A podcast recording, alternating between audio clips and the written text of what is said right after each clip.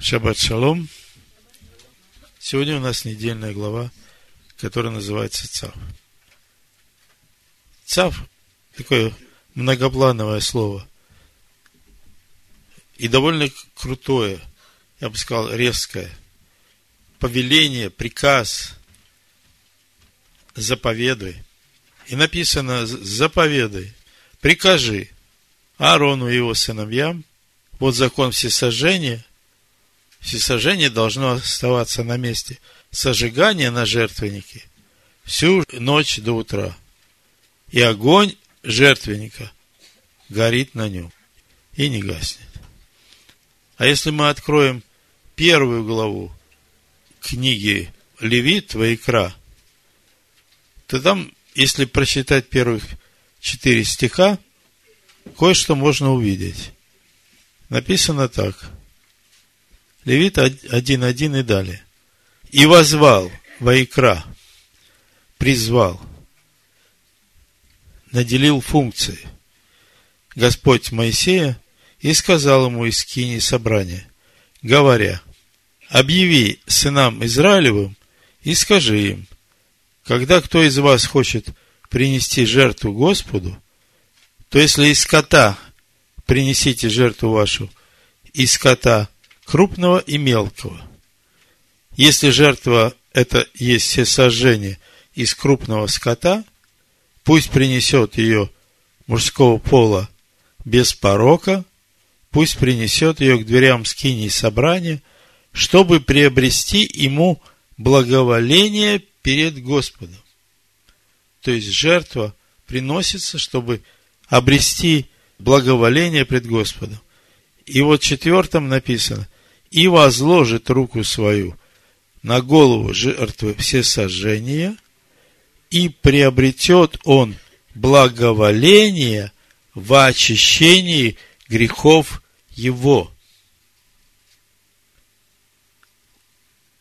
Возложит руку на жертву все сожжения, то есть тем самым даст понять, увидеть, что он идентифицирует себя и эту жертву. Он говорит тем самым, что это я должен был быть на месте этой жертвы. Меня надо привести в жертву всесожжения. Потому что все, что во мне, внутри, это негодное. Мне самому не нравится так жить, так поступать. И написано, возложит руку на голову жертвы всесожжения, и приобретет он благоволение Всевышнего в очищении своих грехов. В втором послании Петра написано, первой главе, 19 стихе. И при том мы имеем вернейшее пророческое слово. И вы хорошо делаете, что обращаетесь к нему, как к светильнику, сияющему в темном месте. Мы читали в нашей недельной главе, написано, что все сожжения должно находиться на месте сожигания на жертвеннике всю ночь до утра. И Петр говорит, это слово для нас светильник – сияющий в темном месте. До тех пор, пока не наступит утро, пока не начнет расцветать день и не взойдет утренняя звезда в сердцах ваших. Кто это утренняя звезда? Это Машиах. То есть на этом жертвеннике нам лежать и лежать пока не взойдет звезда, чтобы удалить из нашей души, очистить нашу душу от этих грехов, от этих дурных мыслей. Всесожжение – это как раз жертва, которая искупает Ирур Алев на иврите, дурные мысли. И я просто посмотрел, э, когда вот это прочитал, можно много всяких вещей за собой увидеть, да.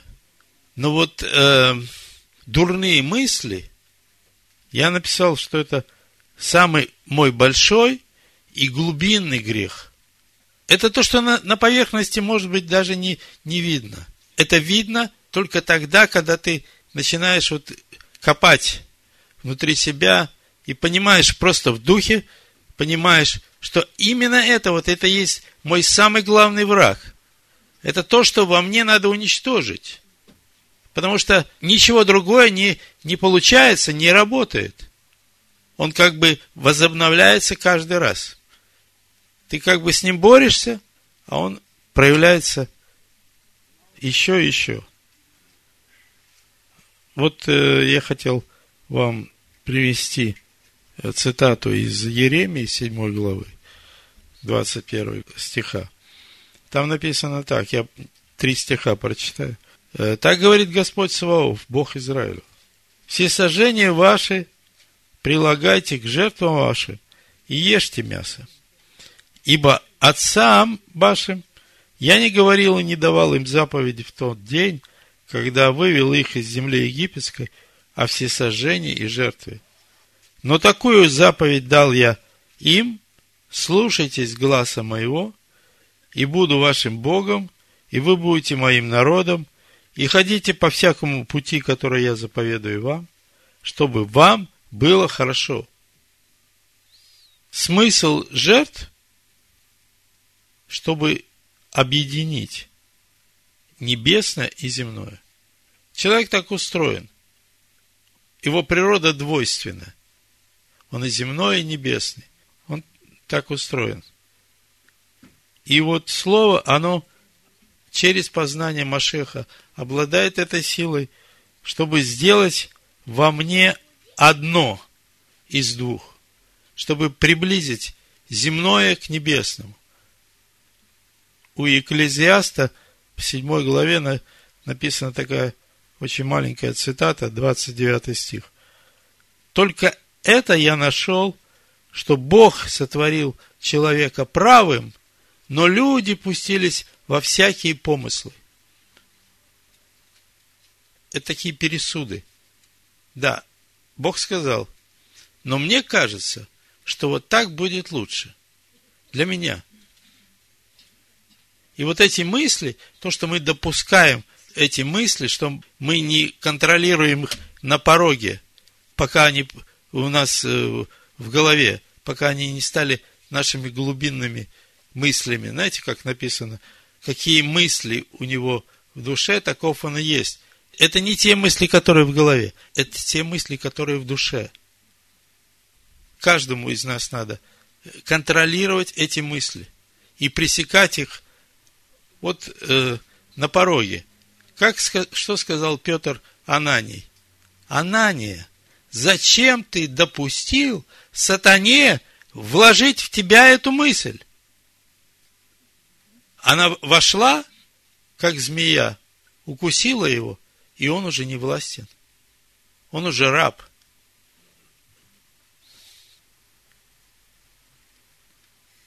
Мы все знаем, что этот мир сотворил Всевышний. И многие люди в этом мире знают это. Но пришел Амалик, который сказал, да, Бог сотворил этот мир. Но потом у него еще дела есть. Он больше ими не занимается. Это как бы плод идей первого человека Адама. Идея такая. Нимрод восставал против Всевышнего. Строители Вавилонской башни восставали против Всевышнего. И мысль была такая, что Бог создал мир – а потом эта связь разрушилась. Он больше нами не занимается. Мы живем своей жизнью.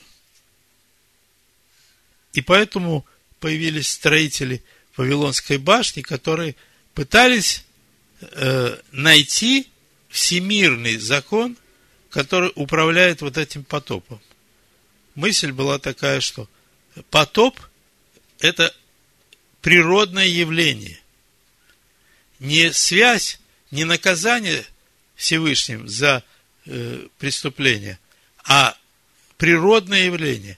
Так произошло, так случилось. Вот Аман, когда попал в трудную ситуацию, э, он э, рассказывал своим домашним, э, что случилось в его жизни. Ничего не случилось. Всевышний, Он каждое мгновение нашей жизни надзирает над нами, Он руководит нами, и все от Него и им движется.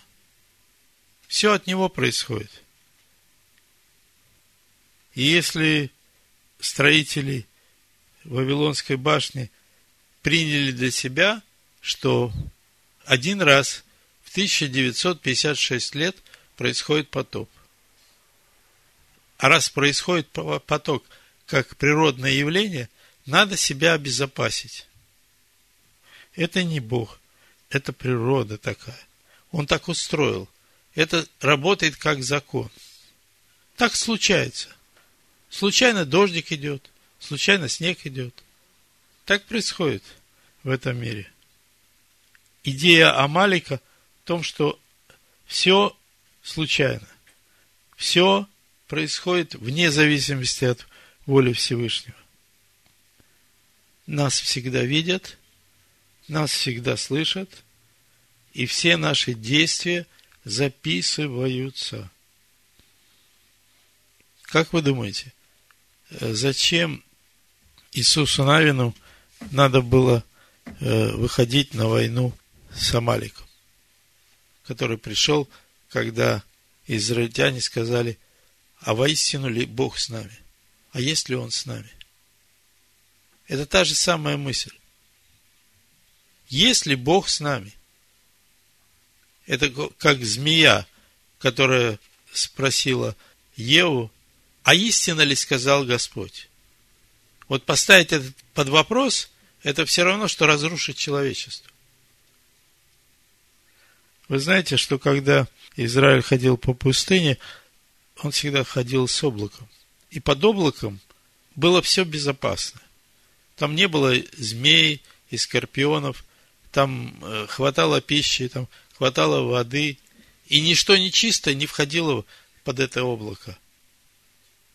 И вопрос такой, а зачем надо было воевать? Разве Всевышний не мог поразить этого Амалика? Он же враг. А он войти извне не мог. Спрашивается, зачем надо было воевать с Амаликом на его территории? Выйти надо. Надо выйти. То есть, надо бороться с Амаликом на том уровне, на котором он к нам приходит. Надо выйти за пределы стана, чтобы с ним воевать. Надо выйти э, на его территорию, где он властвует, где он говорит о том, что нет э, никакой связи между небесным и земным. Все давно разрушено. В пятой книге Моисея – в главе Китаце написано параллельно с Амаликом такая очень странная фраза. Значит, 25 глава Второзакония с 13 стиха. В кисе твоей не должно быть двоякие гири, большие и меньшие. В доме твоем не должна быть двоякая эфа, большая и меньшая – Гиря у тебя должна быть точная и правильная. Эфа у тебя должна быть точная и правильная, чтобы продлились дни твои на земле, которую Господь Бог дает тебе. Ибо мерзок пред Господом Богом всякий, делающий неправду. Помни, как поступил с тобой Амалик на пути, когда вы шли из Египта – Кого поражал Амалик? Отставших, отставших, которые вышли из-за стана. Из-за стана вышли. Под, из-под покрова вышли. Помни, как он встретил тебя на пути и побил сзади тебя всех ослабевших. Когда ты устал и утомился, и он не побоялся Бога, Итак, когда Господь Бог твой успокоит тебя от всех врагов твоих со всех сторон на земле, которую Господь Бог твой дает тебе в удел, чтобы овладеть ею, изгладь память Амалика из Поднебесной. Не забудь. Какая связь между двоякими гирями и мер, мерами и Амаликом? Как вы думаете?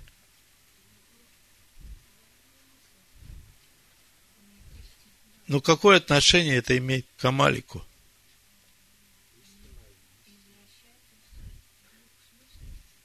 Как вы думаете, что думает себе человек, у которого в доме двоякие весы? Кого? Ближнего своего. Но Всевышнего-то он не обманет. Но он это делает. Значит, у него такая мысль, что нет, Всевышний не смотрит. Он ничего не видит, он, у него плохое зрение. И ведь так человек живет. И мудрецы говорят, что вот одно нахождение у тебя неправильный гирь, следует наказание больше, чем за кражу, за разбой, вы знаете, за кражу вдвое, в четверо, в пятеро, если тельца принести. То есть вот наказание серьезное. Но на самом деле, тот, кто держит дома неправильные меры, весы, тот грешит против Всевышнего. Тот сам говорит, нет этой связи, разрушена. Он давно забыл про нас. И поэтому здесь действует в этом мире право сильного. То есть нет божественного управления этим миром. Дерзкой рукой. Дерзкой рукой. То есть тот, кто живет с такими мерами, он понимает, что нет Всевышнего с ним. Нет. Его сознание Всевышний не с ним. И та цитата, которую я читал из Экклезиаста, Бог сотворил человека праведным, а люди пустились во всякие помыслы. То есть открылись себя для вторжения врага. И бороться надо не с внешним, надо бороться с внутренним своим врагом. Изгладь не память, а, а влияние Амалика на твою жизнь. Если читать книгу Откровения, то там есть перечисление колен Израилю, которые входят в небесный город. Я читал одного равина, и он сказал примерно такую фразу, что Амалик поразил часть колена Дана, а именно колена Дана нет в этом списке, за то, что они допустили в свой разум мысли об идолопоклонстве. То есть они допустили Амалика внутрь себя. Есть только один свет, который может просветить эту тьму. Это то, что Петр говорит. Мы имеем вернейшее пророческое слово. И вы хорошо делаете, что обращаетесь к нему, как светильнику сияющему в темном месте, доколе не начнет расцветать день и не взойдет утренняя звезда в сердцах ваших. Зная прежде всего то, что никакого пророчества в Писании нельзя разрешить самому собою. Ибо никогда пророчество не было произносимо по воле человеческой, но изрекали его святые Божьи человеки, будучи движимы Духом Божьим. На самом деле все не так, как проповедует Амалик. Всякое пророчество изрекается Духом Святым. И это, это слово, это есть светильник, который просвещает нашу тьму. Тора должна гореть в человеке, как огонь. И это самое лучшее лекарство от всех дурных помыслов. Тебе не поможет ничего внешнее, только очищение души твоей станет источником твоей победы. В книге Эстер написано, что во время 13-го Адара погибло 75 тысяч человек. И это все потомство Амалика. Так вот, не допусти, чтобы в твоем разуме произошло это умножение, чтобы не возродился в разуме тот, кто потом принесет много бед народа Израиля, Божьему народу. Это ничего внешнего правильного нам не поможет. Ты можешь ходить в правильном костюме и в правильной шляпе, но там на это не посмотрят. Какой у тебя костюм и какая у тебя шляпа. То есть речь идет даже не о стирании памяти, а стирании и исключении влияния Амалика на твою жизнь. Не допусти Амалика твой разум. Не дай ему сделать тебе зло. Надо искать влияние Амалика в своей жизни и кончать с ним.